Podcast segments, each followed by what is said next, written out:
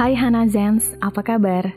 Wah, vakum 5 hari nih karena diminta istirahat sama Allah untuk berhenti dulu dari semua kegiatan duniawi. Karena juga masih pemulihan nih. Saling mendoakan ya, jaga kesehatan.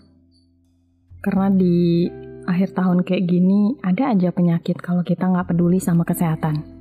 Imun lagi gampang banget diserang. Secara bukan fisik aja yang kena. Pikiran dan semangat juga bisa turun. So, take care ya. Episode 10 ini pertemanan. Pertemanan dari TK, SD, SMP, SMU, sampai kuliah, anak tipe orang yang memilih dalam berteman. Maunya cari teman yang baik-baik aja. Kalau cari teman, pasti yang baik-baik aja. Dan emang gak nyaman kalau ngumpul sama teman-teman yang suka ngerokok, ngomongnya jorok, perilaku sembarangan dan lainnya. Tapi beda sih pas masuk dunia kerja. Karena kita tuh nggak tahu mana temen yang baik, terus temen yang nggak baik. Karena covernya baik semua. Ya iyalah, kalau nggak baik gimana lolos interview kerja ya kan?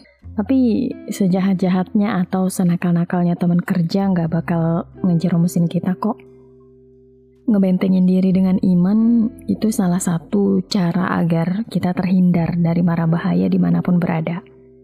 Kalau itu saya setuju. Berpindah-pindah tempat kerja, Anda ngerasain ada perbedaan dalam berteman. Dan kalau kenalan ngerasa cocok, biasanya saya mudah banget untuk bersahabat. Dan seterusnya jadi temen nongkrong, sampai teman curhat. Cuma semakin dewasa kayaknya semakin kehilangan ya temen yang bisa diajak curhat. Soalnya udah pada nikah semua. Pernah sih sama yang udah nikah curhat tapi tetap aja kurang nyaman. Karena ada bayang-bayang kalau cerita saya bakal jadi bahan pembicaraan mereka dengan pasangannya masing-masing. Dan hal itu ngebuat males untuk curhat lagi. Ujung-ujungnya ya dipendam sendiri. Ya kayak gitu.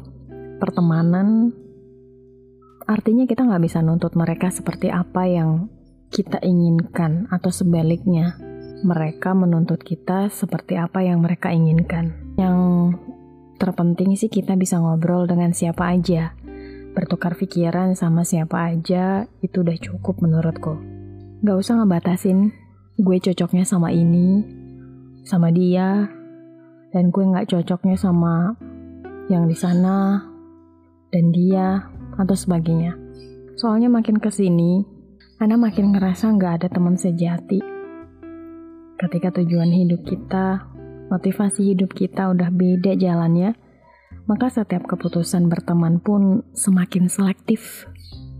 Dan biasanya, teman-teman yang satu visi hidupnya sama kita bakal ada terus di hidup kita meskipun jarang komunikasi.